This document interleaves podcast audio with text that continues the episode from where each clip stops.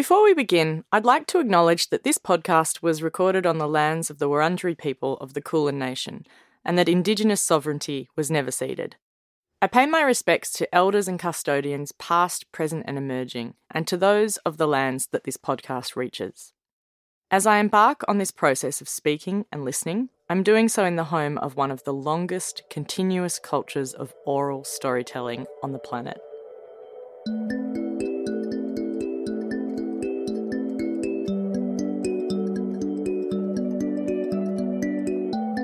I have a huge curiosity, which is really, a really profound curiosity. And, you know, if I could be in 20 different places tomorrow, I would be. Yeah. But, yeah, I think I'm very, very attuned to being instinctive with my work. Yeah. And also very generous with myself to not really have the answers and not going to somewhere.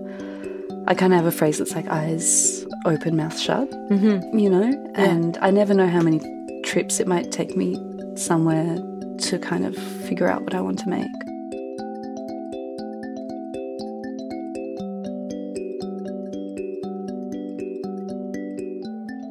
Hi, I'm Ty Snaith, and this is A World of One's Own, a series of conversations with women and non-binary artists I respect and admire. In each of these conversations, we attempt to break down the how and why of what we make. Together, we look at physical processes and how they relate not only to outcomes, but also connect to the unconscious or non-visual parallels and needs in our lives.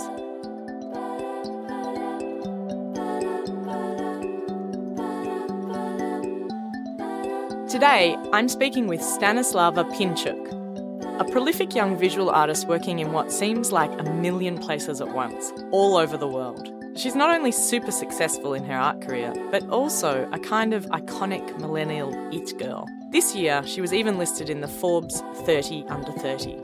With a practice that started on the street, Stan now puts herself well and truly on the ground, in sites like nuclear exclusion zones and former conflict zones.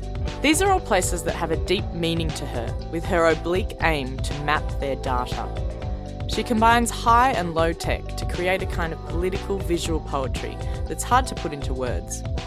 In this chat, we unpack how Stan's work acts as a kind of emotional Geiger meter to the places around the world that pique her pathos and feed her profound curiosity.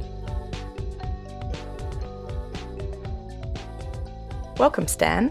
Hey. Is it okay if I call you Stan? Yeah, I love it. It's good. So what do you call yourself? I guess an artist covers it for me, you know, because I think that's such a generous term, even though what I do now is so much about data and science and surveying and technology, I guess, as well. So you could be like an artist/analyst? Yeah. Yeah. But I think, artist is so generous in what it covers. Yeah. So the data thing has sort of come in the last year or so. Is that right? No, more than that, a few years. 4 years, wow, time goes quickly. So maybe for people listening that don't know your practice, just that aspect of it, people might know you online or your past work, but the new work is really quite interesting and different in terms of data. So do you want to talk about that a little bit? Yeah, well, I guess I was always sort of mapping myself and like being in Tokyo and kind of mapping myself going out and having a really good time and drinking and going to my friends' houses. And when Ukraine was invaded, I guess it was a really big reorienteering for me. Because you're from Ukraine, right? Yeah, yeah. So, yeah, I started data mapping war and conflict zones about 4 years ago. And I guess what I'm really interested in now is how ground and landscape and topography is changed by war and conflict zones or by political events. And I guess before I was just mapping myself being in Tokyo and drinking and dancing, going out and... where your friends were living and where you were in relativeness to them. Yeah. Yeah, I just mean kind of in this really amazing city. And then when Ukraine was invaded, I guess it was a pretty big shock to my system and a really big rupture in the way that I thought about my place in the world, you know, and it's not something I ever expected to see. So I guess it kind of reoriented this research question in my practice. I don't know, it's kind of chosen me in a weird way in the last few years. It's become about conflict zones, specifically conflict, but also Fukushima, sort of not really conflict. Yeah, I guess a nuclear disaster and a nuclear exclusion zone is a very different kind of idea of violence. Yeah, I guess it's almost like accidental violence, isn't it? Or it's, you know... Negligence. Negligence, that's the right word. Yeah, purposeful violence. Yeah. By default, yeah. Yeah. And so for people that don't know, that mapping began as a series of drawings with holes is when it first started, right? Mm-hmm. So maybe you could talk about the process, because I know it quite well, but it'll be good for people that don't know it to hear it. Yeah, so I guess where it starts is that I kind of work on the ground mapping a piece of land or, you know, a particular situation, and I might do that once or I might do that over a period of time and keep coming back to it. With photography? No, I work in a lot of really different ways. I guess the nature of mapping in difficult places is that you don't always get to choose how you prefer to work. Mm-hmm. And because I come from art and I don't come from science and I don't come from data, it's every project for me is this huge kind of set of new skills, and I have to be really reactive and really nimble and adaptive to where I'm working, and that's partly sometimes, you know, airspace restrictions, time restrictions, security restrictions. Mm-hmm. So, yeah, every project I've done has been completely different to the last project, and I really like that. I really like as a really intensive crash course, and that also each project is done the way it needs to be and is reactive to the place than me having like a filter or just something that I bring on and look at a place through a certain like methodology. Mm. And so then you take that data that you collect in whatever way, it might be visual, it might be actual objects, you take them back to the studio and then you make a series of works based around those artefacts or collections? Yeah. So the data always ends up as like a 3D mesh, like in AutoCAD or Rhino or whatever program, which is then adapted into a drawing. And so it's kind of done with millions of pinholes into a white sheet of paper. So, yeah, it's kind of a very high-tech way of working and then a really lo-fi way of working. Hammering in holes. Yeah. And then I guess it also extends to things like sculpture and, you know, preserving conflict zones in terrazzo. And, so the newest ones are in terrazzo, and they're actually actual objects you collected set into the terrazzo and then sliced. Yeah, so I've been working in Calais since the evacuation of the jungle migrant camp. Mm-hmm. And Calais I've been working over 6 months collecting data. So there's quite a lot of change in the land as well. And on my first trip I was really struck by how much information there was in the land. Mm-hmm.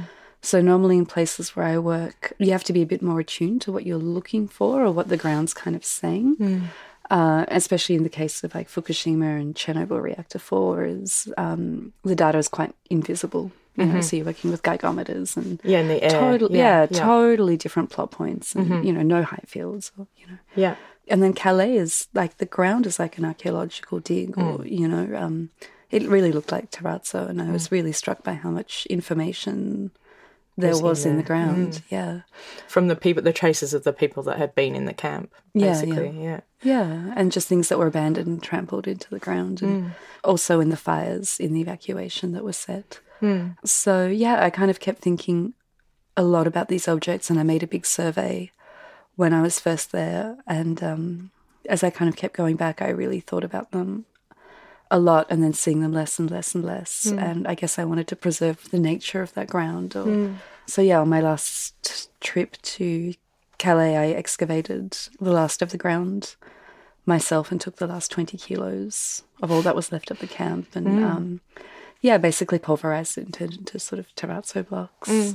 Yeah. So this process, I mean, eventually ends up as an art object that someone buys and takes home to their home. But the meaning for you, you know, or the process, is that a way of you understanding a site or understanding the activity from that site, or is it purely a process of making an end result? No, I mean, I feel like it's such a deep research practice for me. You know, there's such an intense amount of research. You know, every place that I've worked with so far has been somewhere I've lived or, you know, spoken the language has been a huge part of my life. Yeah. So it's really quite personal form of understanding something horrible that's happened, essentially, isn't it? Yeah. So I think everywhere I've worked with has been really close to my heart and autobiographical for one reason or another. So, yeah, and it's a huge, huge research practice for me. And do you think, I mean, because lots of people have a research element, but yours is quite emotional. Like it's quite an emotional and emotive, but also what strikes me is it's not, because it changes each time, it's quite unconscious or instinctive kind of process. Mm-hmm. And is that something that, you know, is that the most comfortable way of you to work, just completely instinctively? Yeah, I kind of coming to the realisation recently that I think the way I see the world is half visceral and half cerebral, you know, so it's kind of not just data or not just mathematics, but also the emotion to that data or trying to explain, I guess, the poetry or sentiment through... I guess kind of objective means. Through fact, yeah. And I think that's so fundamentally how I understand the world. So it's interesting because I guess I've never really thought of how, I mean, your early work and what I guess brought us together is quite illustrative in a way, but this is still illustrative in a different way, in a much more, poetic way. But it is still illustrating something that's happened, like an event that's happened, which is... really interesting. But something that you can't really know what's going to come next, do you? I mean, do you have a list? No. I mean, I have a huge curiosity. Which is really, a really profound curiosity. And, you know, if I could be in 20 different places tomorrow, I would be. Yeah. But, yeah, I think I'm very, very attuned to being instinctive with my work. Yeah. And also very generous with myself to not really have the answers and not go into somewhere... I kind of have a phrase that's like eyes open, mouth shut, you know, and I never know how many trips it might take me somewhere to kind of figure out what I want to make. To learn it, Yeah, or how much research I have to do before I go back again. And I never know what that body of work's going to turn into, you know, so I don't book shows. You know, I'm really generous with myself to give myself the time to do it properly. Which is an amazing way to be, and I think a lot of us would love to live like that. But I guess what everyone wonders is how you make that work, like how you can, you know, live and travel and have an apartment and buy food and how do you have a way that does it just work serendipitously or do you, you know, how do you make it work? Yeah, I guess that's the really hard question for everyone, right? I mean, I think I'm very lucky in that I'm very... very dedicated to my work and I work incredibly hard, you know, and that's kind of all there is. And I'm also someone who doesn't really have any responsibilities. And do you think that makes it easier? Yeah, I'm not a domestic person. I've never been good at being in one place. You know, I am. So, and I think I've also been very, very lucky to have people who understand the practice and support it, from, you know, institutions to collectors to press to, you know, that just kind of, it gives me just enough freedom to kind of be able to do it on my own terms. And I structured it also that way for a reason, you know, because that's those are truly the conditions that need to be there for the work to exist. Yeah, but I guess there is always for everyone a restriction at some point. Like there's only so much you can do with the money that you have from the last show or from whatever else work. So I guess each time do you just work out that, do you scale it for each purpose, for each sort of body of work, and then you might be in a better time, make a bigger body of work, or does it sort of work like that? Yeah, or basically every project kind of just funds the next one in a chain. And I don't do much else that's not work. Yeah, you know? And travel is part of that now for you. So that's kind of so you've effectively tied it all into the same thing, haven't you? You're living it, you're living it, which is really amazing, and I think something that all my favourite artists seem to be, don't really divide their life and their work, which often is advice given to me. It's like, oh, no, it's not you, that's your work. But actually the best people, I think, it's the same thing. Yeah. Like I think I would go really mad if I didn't do it or if I didn't work. You know, I am a workhorse and, you know, realistically other things do suffer from that. Relationships. You know? Yeah, I guess so. Which is, I mean, fine and common, but it's just that your biggest love is your work, which is what makes it so beautiful, I think. But the other thing that I know about you that I think it's worth talking about is that you have a curiosity is one thing, but then quite an interesting way with people, you know, so like a type of quietness to you that actually in reality is not that quiet underneath, you know. But there's... Is that something that you find, I mean, I've also seen you change over time, but you know, how to maybe talk about meeting people and how important that is to your practice and to make those avenues, because maybe people listening might be interested in how you do that. Mm.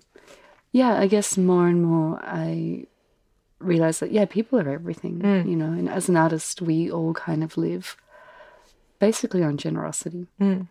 From each other, yeah. Yeah, we don't live on a salary, we live on the generosity of other people always, and it's beautiful and it's really exhausting. But, yeah, I think for me since the start, like, community's been everything, you know, and you're just absolutely nothing without other people. Yeah. So, yeah, I think it's something that I'm very grateful for and very conscious for, and I think also so lucky to have a few people who are older and more established and so generous with their belief in what I do, and also, yeah, I think very much makes me pass it down and be really conscious of giving it to other people who I really believe in. Yeah, younger than you. Or yeah. Yeah, I think that's so important because, yeah, I'd be nothing without the people that, you know, like yourself that did it, you know. But it, do you think there was a point where you realised that there are people younger than you that are looking to you? Do you remember that point when you weren't the younger person?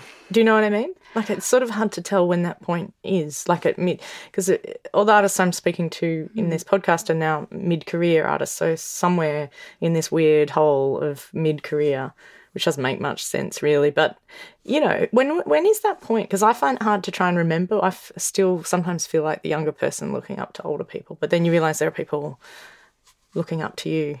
Yeah, it's really bizarre, right? And it's. I think we're in such amorphous territory, and I think those labels are so confusing as well. You know, I don't know how you rule how established or emerging somebody is. I don't know. Aren't you just emerging until you die, and then you've emerged and gone? Yeah, I think that's such a bizarre term that doesn't really. And now they're very careful to say, oh, it's not about age, okay? So you can be emerging at 50. Absolutely. How long does a butterfly emerge for? Some for 2 seconds, some for 50 years. So it's really just up to you whether you're emerging or emerged. Do you remember the point where you sort of thought, okay, well, now I've got something to share with other people? No, I actually can't think of, like, any point. And I guess maybe the first studios I was 17. Yeah, you were young. 18, yeah, like really small, you know. And but they were kind of big studios and roomy studios. And even then I remember having a really clear idea that I had corners in my studio that weren't used, you know, and so I'd give it to my best friend and, you know, he was learning how to tattoo. And, you know, as a result I learned how to tattoo because he was in the corner, you know, doing all our punk mates and stuff. Yeah, and this, I mean, I guess that's when I met you, but that trading of, you know, tattoos, obviously something that a lot of people would know you for or know that you do, but that idea of trading skills is something I love about your practice, and I try to do as much as I can as well. But you know, maybe could you talk about that and where that came from? Was it from those early days where, you know, you just traded tattoos for, well, you still do, but but how did that evolve? Yeah, I guess to kind of put into a context of me now, my work is very difficult, you know, not just laborious but emotionally difficult and demanding, and, you know, takes over your life, and it does cost a certain amount to make, you know. So I'm pretty clear with that, and I think I do work so hard that I don't really have a conflict with money in that. Selling those works. Regard, yeah. And, you know, I didn't grow up in the best circumstances, or you don't have to justify selling work. You know, it's okay. I've done my stretch not having hot water, and you know, So I think the work to me is such a big thing that it deserves everything that I can give it to, you know, nourish it and to do it properly. On the flip side of that, it means the work is relatively unaffordable. You know, as a rule of thumb, I can't really afford my own work, and most artists can't. Yeah. And most of my friends can't, you know, and I've been really, really conscious of that. And accessibility comes in a lot of ways. You know, accessibility might not be owning your work, but accessibility might be in like buying a book of it, or, you know, listening to an hour-long podcast of it, or coming to a free lecture. And, or seeing a picture of it, Yeah, or reading an article about it where, you know, you've been really generous with explaining it. So I think accessibility is kind of a multi-tiered thing you know, and the original is a really small part of that. Yeah, that's really interesting. I think you come from a generation, possibly the first generation, that properly understood that. But, you know, and I guess I do too in a way, in that like that early culture, like zine culture or tattoo culture or street art or whatever, where things weren't necessarily made for a monetary value. It was actually about disseminating ideas and on a really basic, accessible level, which I'm still very passionate about as well. Totally. Hence radio and podcasts, and something that I find the exclusivity of high art really quite gross sometimes. Yeah. And I know often collectors share it, but for you, it is that is quite a political driver in the other part of your practice, which isn't about making art objects. And so, do you have a structure around that? You know, the tattoo aspect of your process? Is there? Yeah, so I guess what I was going to say is from the second I started tattooing, which is, you know, 8 years ago now, it always felt really intimate, you know, and it was something obviously I was practicing on my friends. And there's so much trust, you know, and you're taking someone through so much pain. And it's permanent. Yeah. And it's such an intense thing. Yeah. And from the start, it never felt right to take money for it. No. You know, and what amount of money do you put on that? Well, lots of people do. Yeah. But no, it didn't feel right to you. Just for me, yeah. And the more that I did it, and even the more technically proficient and confident that I got with it, it still never felt quite right, you know. And people really come and pour their hearts out about why they're getting something, and with friends sometimes they don't even know why they're getting something, but I do, you know, because I see their life more objectively. Yeah. And I know how they move and how they'll wear it, and you know, how their hands fold when they, you know, have wine or smoke a cigarette, or just the way they wear clothes, or you know, that's not something I can give to strangers. Yeah. You know. So it is a very, very personal project. Yeah, and it takes so much emotional energy out of you. You know, it's such a giving, intimate practice that there's still just no way for me that I can put a financial amount on that. Yeah. And it's talking about instincts, you know, it just doesn't feel right. Because the parallel between, you know, what do you call it, stick and poke tattoo and putting holes in paper is pretty obvious there. It's the same thing. It's the same thing, right, but without the ink. Absolutely. So was that something that you know, when was the moment that came where you thought, oh, actually I could be doing this in paper, or how did that evolve? I mean, I guess in the bigger picture, and you know me well enough, but, you know, anything decorative, anything women's work, anything textile-based, I'm kind of there in a heartbeat, you know, and anything technical and laborious that's like an act of penance, I'm also there. You know, I don't know why I can't do creative activity that's not like something that you can't take back and is super permanent and unforgiving and like time-consuming and painful. Yeah, you just love it. Yeah, it's just that's what draws me. It's, but, yeah, I love the tension in those mediums. And, yeah, so I guess both techniques are so much draw on the history of what we call women's work for me. So many cultures that tattoo, you know, ritual leaders, women tattooing other women in the community. And as far as the holes in paper, it's from lace making. So all my family are lace makers. Are they? Yeah, I didn't know beekeepers. Oh. Yeah. Oh, yeah, I knew the beekeeper bit. You're passionate about bees too, right? Yeah, I'm a beekeeper. Yeah. But the lace thing, I guess it is a bit like lace or stitching as well as tattooing. Yeah, and I guess what women have historically tattooed on each other are jewellery motifs and textile motifs and decorative motifs that are worn on the body. You know, and that's just one other extension of it. So I've always found it really, really powerful. And I guess they're both mediums where, like a lot of women's work, they're really painful, you know, and you go through a tremendous amount of suffering to do them for a really beautiful result that is almost dismissed sometimes as vain or decorative or, you know, secondary. And they carry this incredible tension that I think is really important to kind of carry a beacon for that visual language, you know. I mean, the other thing I guess that your work and you play into is sort of the world of fashion, or where those decorative motifs end up, which in terms of taste or style, inevitably, if you're at the top of that triangle, you know, end up in the world of fashion, which you sort of have found yourself also ending up there. Can you talk a little bit about that and, you know, how you relate to the world of fashion or, you know, sit in that? Yeah, I mean, to begin with, it's always the industry I thought I'd work in. Mm. You know, yeah, right, from the start. Yeah, well, being a kid in Ukraine, you know, I always thought I'd do something creative, but I didn't know an artist was a job. Yeah, right. You know, I didn't know paintings happened after the 19th century. You know, it wasn't around. It wasn't in my town. Mm-hmm. It wasn't in the museum. Hmm. So I'd always loved drawing. I'd always loved art. But, yeah, we didn't have any art books. You know, we didn't know any artists. So I always thought I'd be, doing something kind of creative but practical. And, I always thought it would be fashion growing up. And it's such a huge source of inspiration and way of thinking for me, and all my work is textiles, you know. Yeah, I guess inspiration for me is really diverse, and, you know, partly from politics and international relations, a lot from architecture and obviously working in space and ideas of empty space and nothingness. Yeah, and a lot from fashion and drape and memory and technique and traditions passed on. Mm.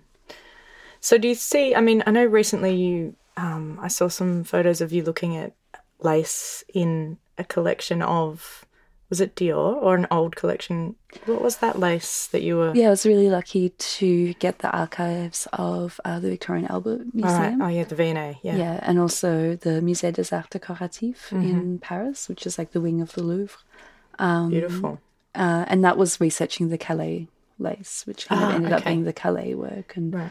It was also a bit of research for the next project that I'm doing as well. So I mean, in terms of the Calais work, it's quite interesting because you have almost consciously spanned like high and low as well. So you've got, I mean, lace isn't really, you know, traditionally owned by the lower class of people, and then, you know, refugee camp is kind of the other end. So maybe, I mean, is there some way, do you consciously think about class in your work at all, apart from the sharing aspect, which I think does address class, but in terms of your collectible work, is there, you know, how do you see that going in the future? Do you try to keep a foot in both camps is, I guess, what I'm trying to say.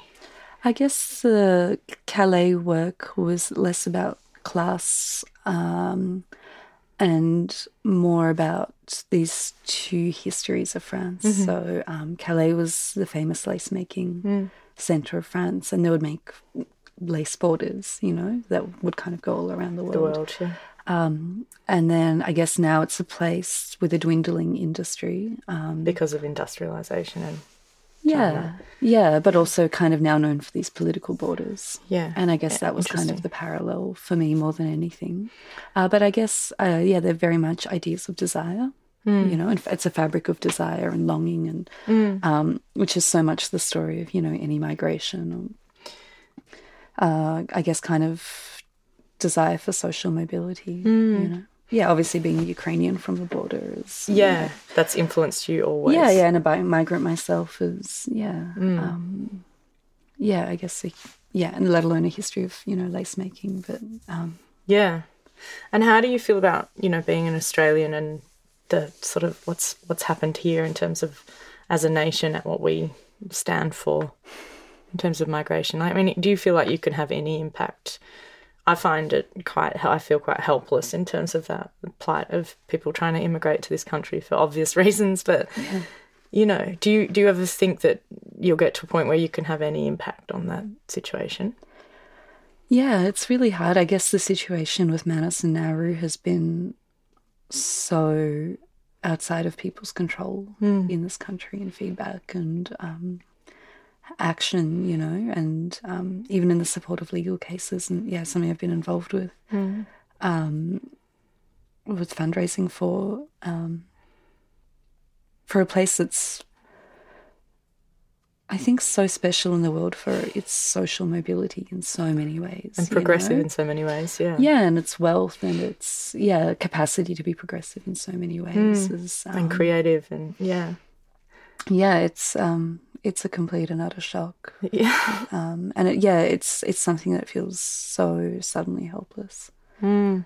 I mean, recently we've seen, you know, obviously the big impact that the artists, that collective had on the NGV, where they cloaked the Picasso. And I thought that was a really creative sort of way of bringing to public eye, yeah, you know, and that the Wilson involvement. Security protest that is really phenomenal. Exactly, that involvement that the NGV implicitly was part of, and then they did make enough of a point for the NGV to retract that contract and change it.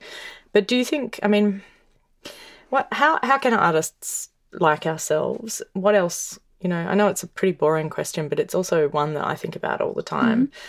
Like, is there a point you get to where you have enough power or influence to sort of change any of that, or what, you know?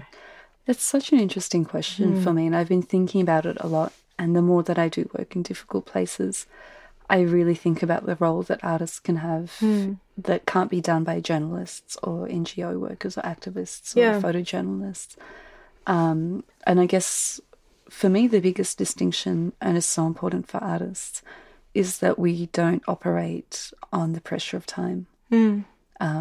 Whereas, you know, a lot of workers or journalists or, you know, something needs to be on the front page of the New York Times tomorrow and, you know, an NGO needs to get a certain amount of resources to a certain location within, you know, a certain time or people will perish. Whereas artists, I think, have the luxury of not having answers if they don't want to have answers straight away. And I think that's the biggest thing that separates us, and I think we're so lucky that we are in a position to maybe more eloquently ask the question rather than give the answer. That's right, and open it up, I guess, but also I always think it's good to remind ourselves that we don't, you know, essentially we're independent if we choose to be. Not everyone is, but... And that's really, really important. Yeah, well, politically it is, For me, what's really important about my work and kind of stemming from all these observations is a denial of the photojournalistic image is such a huge part of my work. And, the more that I work in difficult places, the more you kind of notice an attitude of like, okay, well, we're coming in and we want photographs of like women and children and bombs dropping, and then we're going to go. And that's fine. That has a place and that's fine. But I think at a certain point we're also very desensitized.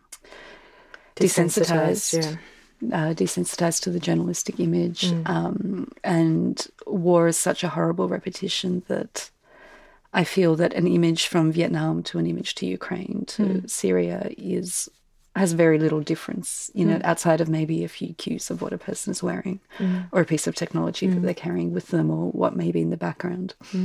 I think in a certain way, these images have...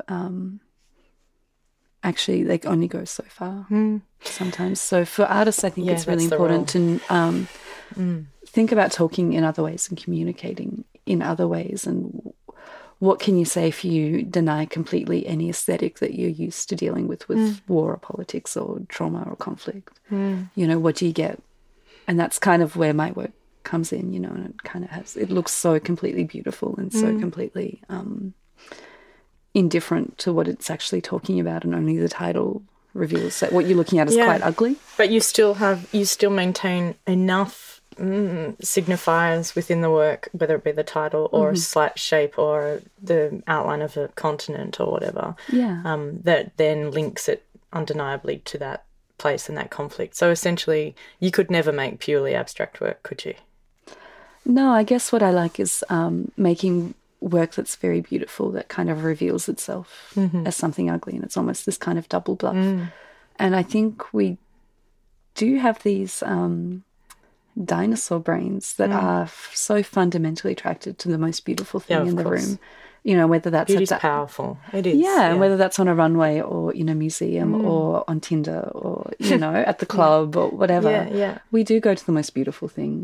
In the room, and I think that's such a powerful tool in the toolbox to communicate with, you know, and to reveal something ugly underneath, and help us to understand that and deal with it. Just on that, like, thinking about nature and the beauty of nature, which I'm often enamored by, and just think, why can't we, you know, why did we need more than that? Like, why did we need technology? Why, for me, nature is just, all the answers are there.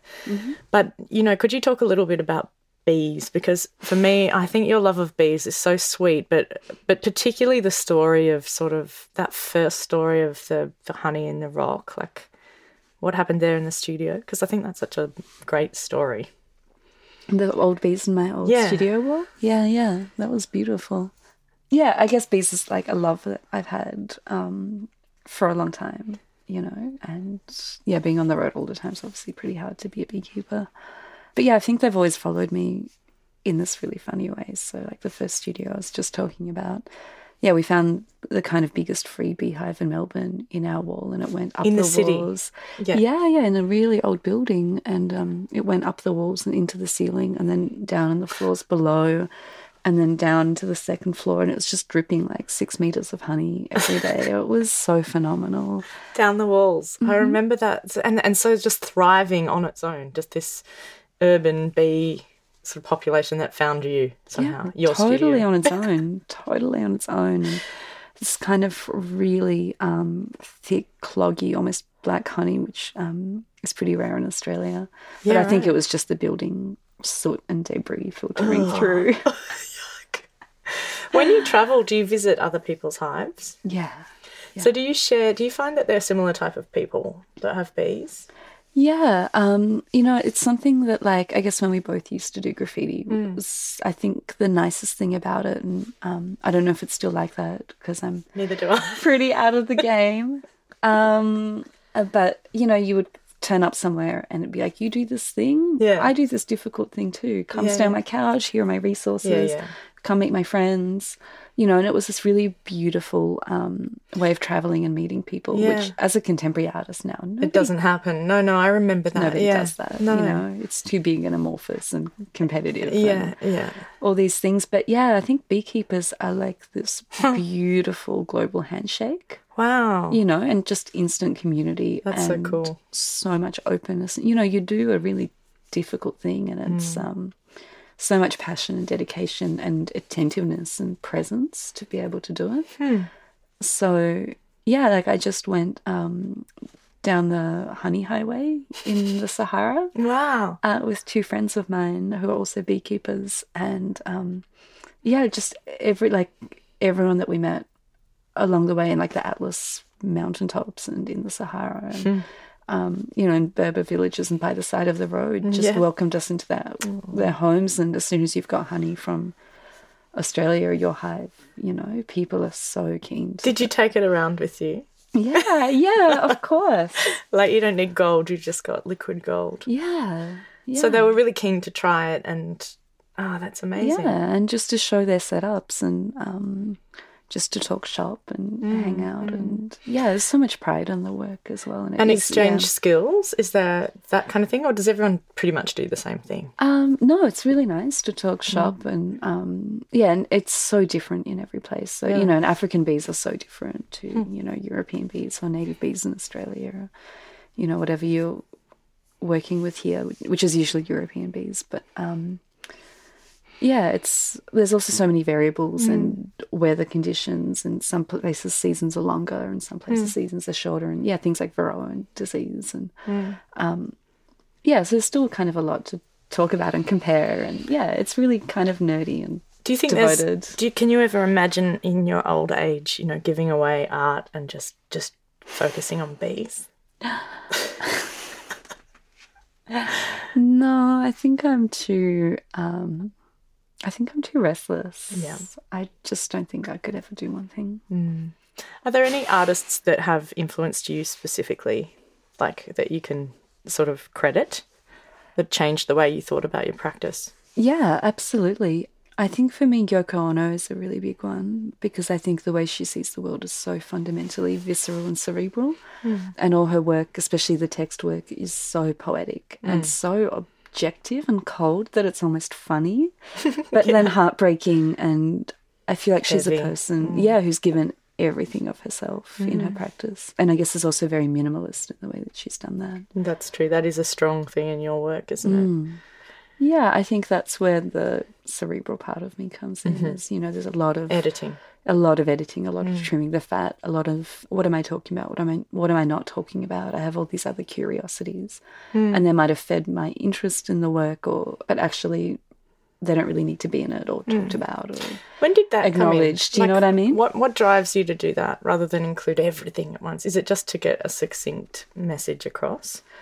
Yeah, I think I'm very conscious of being a good communicator about my work, about war, about the nature of land, about the nature of politics. And I think it's kind of coming from that, you know, that you want to be really, really direct and really considerate with what you're talking about. No, I guess I have a philosophy degree. I guess that's my background. Of course, yeah. Yeah, I think that maybe it comes from that as well. It's just really learning how to communicate and write and speak and not just in the work but everything that pads the work as well. Well, that is a big part of your practice, is the world around, talking about your work and publicity of your work. And I know that a lot of artists see it as like this sort of negative, dirty world or whatever, or even social media, whatever way you want to frame it. You seem to be good at framing it from every possible angle that you can. Oh, yeah, I'm like, maybe I'm just nouveau riche, like, you know, kid from the block. You're good at it, though. Just give it to me. But it's not something to be taken lightly. Like, it's not easy to do that.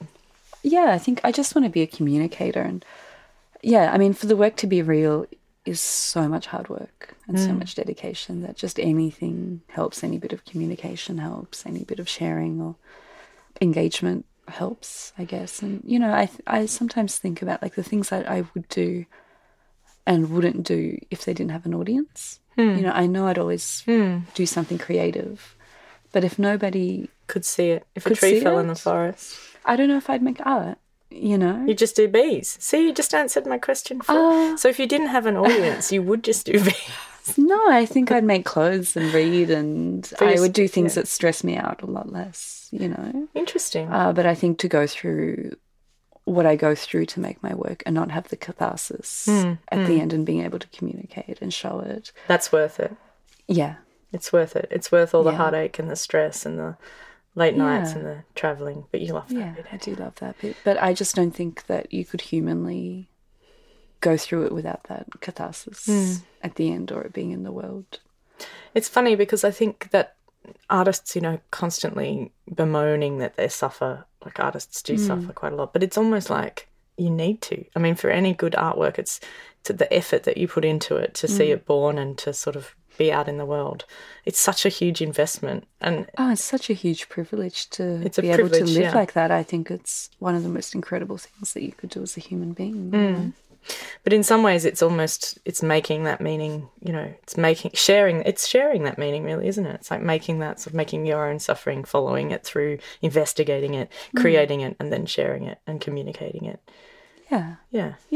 I think so. But, yeah, I think I'd always be a communicator of some sort, hopefully. Maybe you'll write a book. Can't wait for that one. I think we've probably reached our time limit, but I'd just like to say thanks so much, and it's always a pleasure to share time with you. Thanks, Ty. That's so awesome.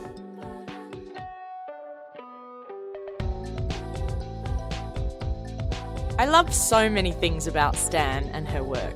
She's so dedicated and even admits that her one true love and biggest responsibility in life is her work.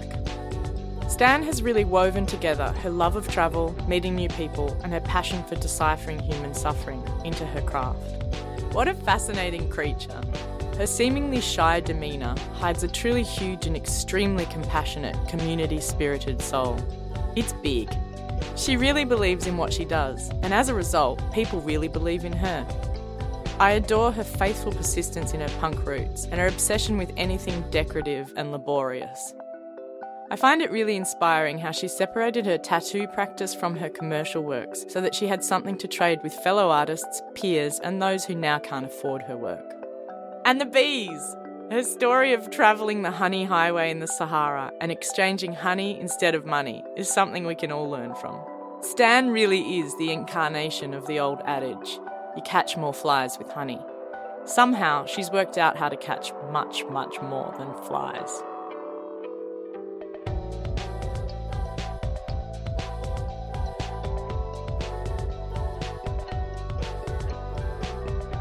This conversation was hosted by me, Ty Snaith. I'm an artist, for those of you who don't know my work. I'm actually making a series of artworks inspired by each of these conversations. The first iteration was shown recently at Sarah Scout Presents. The exhibition's over now, but you can see the documentation on my website. For more information about the project and the artists I'm speaking to, head to tysnaith.com.